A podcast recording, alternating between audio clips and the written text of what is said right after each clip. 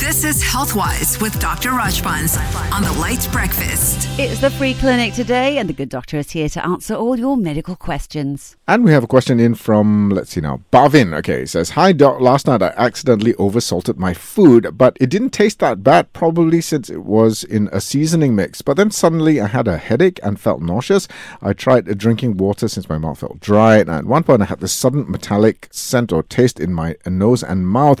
I'm concerned whether this over salting incident will be dangerous for my health now. So probably seasoning means is uh, probably what they have uh, uh, monosodium that is uh, MSG they call it, MSG, hmm. and uh, definitely some people that get a bad reaction, especially take too much of that. So sudden rise in sodium in the body can cause what the symptoms he had, you know, feel dehydrated, feel uneasy, and all that can happen. But you know, it, it's a short term.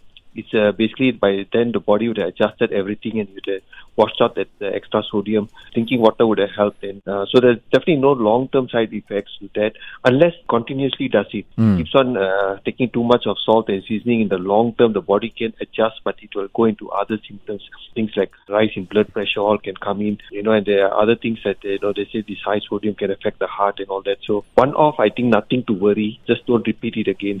All right, thank you so much. And this is Dr. Rajbans, of course, the president of the Malaysian Wellness Society, in our free clinic today.